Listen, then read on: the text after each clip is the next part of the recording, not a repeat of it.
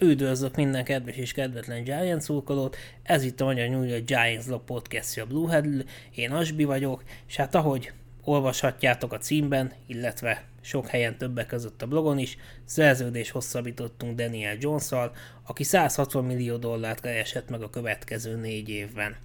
Hát akkor menjünk is neki a részleteknek.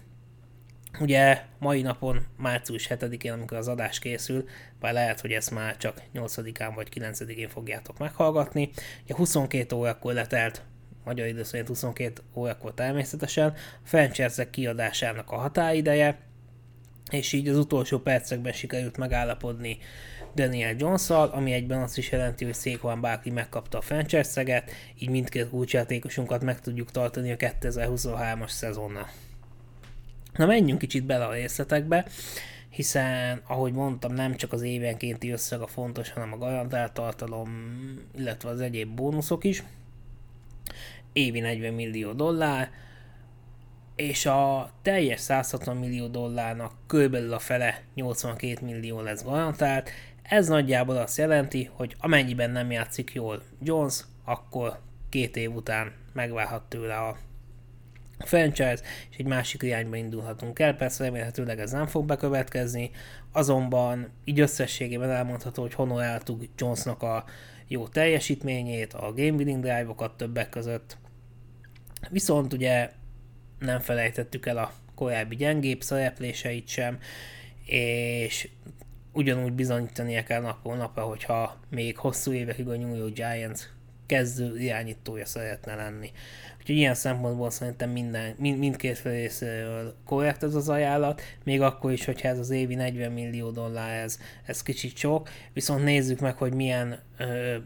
pénzért hosszabbított szerződést Geno Smith, illetve étel a szétszert Derek Carr. Azért tudhattuk, hogy az életkorból, valamint a tavalyi kicsivel sikeresebb szezonból adódóan Jonesnak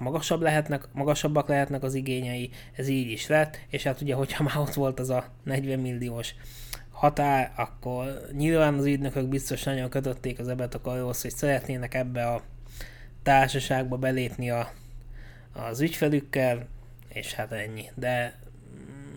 azt gondolom, hogy ez még elengedhető, tehát nem azon múlik egy franchise-nak a sorsa, hogy az irányítója most 38 vagy $40 millió keres évente, hogyha jól játszik, akkor mindenképp elégedettek lesznek a szurkolók, ha pedig nem, akkor hogyha 20 milliót keresne, akkor is rosszul járnak, és akkor is fájna a dolog, szóval ez így totál rendben van. Ezen kívül a kontraktus tartalmaz még egy $35 milliós bónuszt, ami megmondom őszintén jelenleg pontosan nem tudom, hogy ő milyen célt szolgál, viszont azért valószínűleg ez olyan opció lesz, hogyha ezt készhez kapja Jones, akkor azért mi is elégedettek leszünk vele, és nem az összeget fogjuk számolni, és nyilván ez a plusz pénz a franchise-t sem fogja nyomorba dönteni, szóval emiatt azt hiszem, hogy nem kell aggódnunk. És hát ugye tényleg a tavalyi rájátszásbeli szereplés miatt azért elmondható, hogy lényegesen jobban szerepeltünk, mint ahogy azt előzetesen várhattuk, hiszen azért az elmúlt off-seasonban nem egy olyan véleményt lehetett olvasni, amelyek azt várták, hogy megbukik Saquon Barkley, valamint Daniel Jones is, és akkor egy teljesen új alapokra lehet helyezni ezt a rostert, és meg lehet kezdeni az újjáépítést. Ez nem következett be szerencsére, hiszen Barkley is jól játszott, valamint Jones is, szóval már ennyivel is előrébb vagyunk.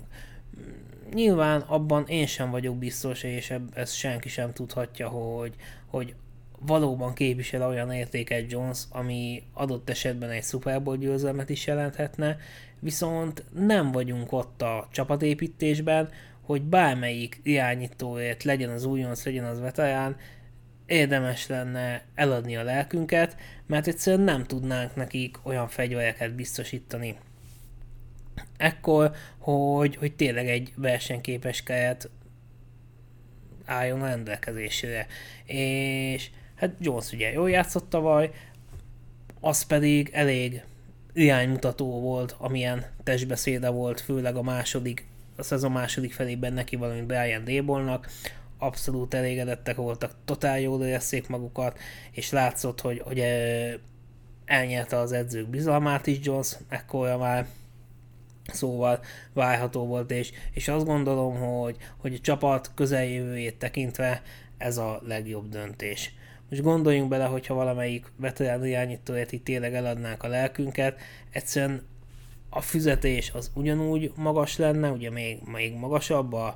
a papíron jobb teljesítményét cserébe, de egyszerűen nem tudnák elkapókat hozni, nem tudnák támadófalat megerősíteni, nem tudnák a védelmet még jobban felturbózni, szóval így kinek passzolnának. És ugyanez lenne a drafton is, csak hát ugye még nagyobb rizikófaktorral, hogy most felmennénk a top 10-be egy irányítóért, ugye ez vagy beválik, vagy nem, és ezért így, hogy az első kör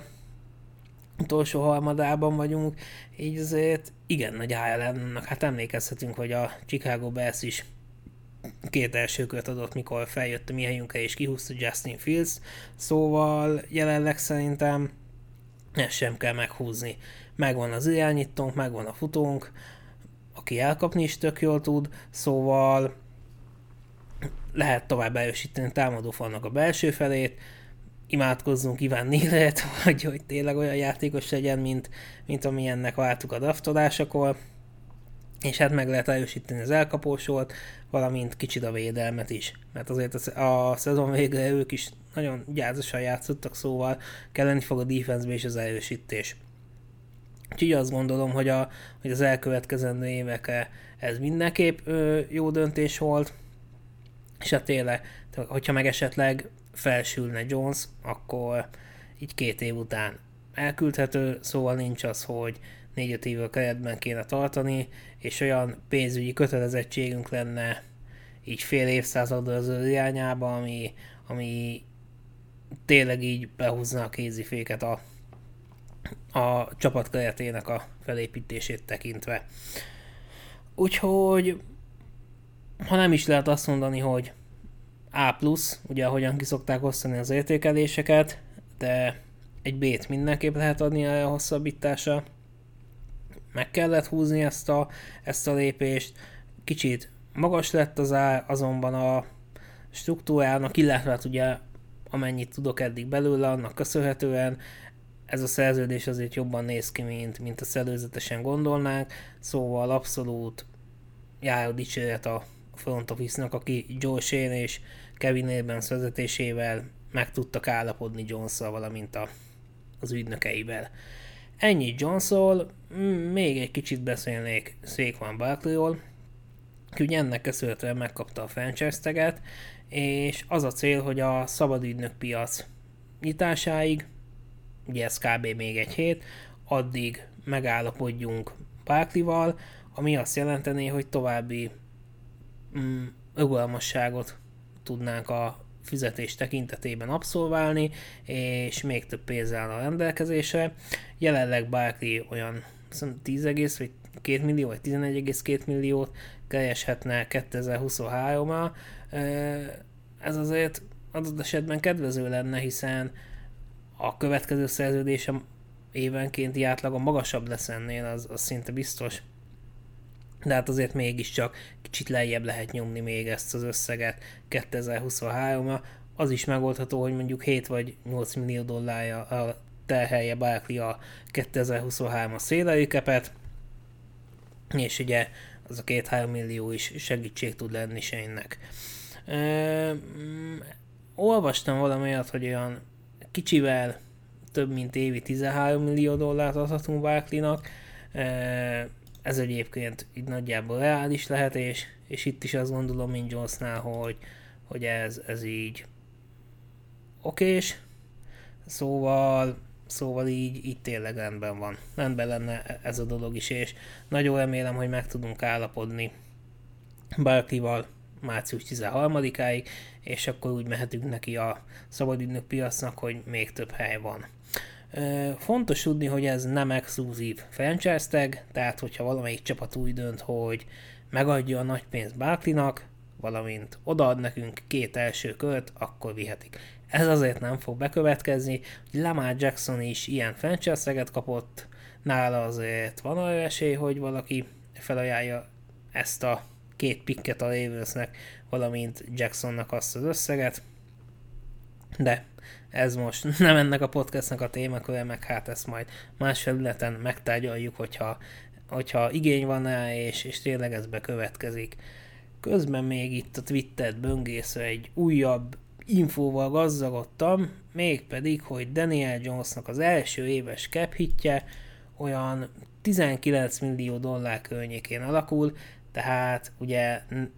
évi 40 milliós az átlag, viszont 2023-ban csak kb. 19 millió dollár fogja terhelni a capet, szóval van még lehetőség új játékosoknak a leigazolására. És egyébként is top 5-ben voltunk a hosszabbítás előtt a rendelkezésre álló dollár mennyiség elköltését tekintve, szóval azért tudunk itt erősíteni, és abszolút kell is. Úgyhogy azt gondolom, hogy jelen pillanatban kijelenthető, hogy ez mindenképp jó döntés volt, bizakodva várhatjuk 2023-at, nagyon nehéz lesz ismét rájátszásba jutni, és kelleni fog Joe Shane-től is a 1-2 bravúr, hogy olcsón is tudjon egy-két jó szabad ügynököt igazolni, illetve jól draftoljon, valamint a tavalyi játékosok, újoncok természetesen fejlődni tudjanak, de abszolút nem reménytelen a helyzet, és szerintem mindenképp örülnünk kell annak, hogy Johnson már most összejött a hosszú távú megállapodás, és Barkley is ezen az úton van. Úgyhogy a következő 2-3 év az offense oldalon, hát ugye ami az irányító meg a futó személyét illeti, biztosítottnak tűnik, és úgy gondolom, hogyha tavaly azt mondtuk volna, hogy idén itt tartunk, azt látatlanban elfogadtuk volna. Szóval, hogyha bárki nagyon sokalná az összeget, vagy bárki elégedetlen lenne, szerintem ne tegye, bár hogyha van más megoldási javaslatotok, vagy totál változó irányba indultatok volna el,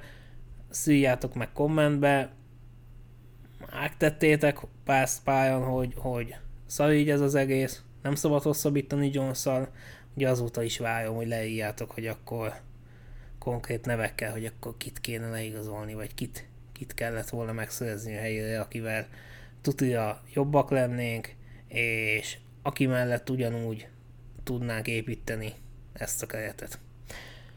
Nagyjából ennyi lenne, ez egy gyors reakció volt a hosszabbítással kapcsolatban, úgyhogy majd jövünk még a szabadügynökös podcastekkel, beszélni már nem tudok, nézzétek el, késő van. Legközelebb már tudi segítségem is lesz, úgyhogy kb. Ennyi. Köszönöm szépen a figyelmeteket, majd érkezünk, szevasztok!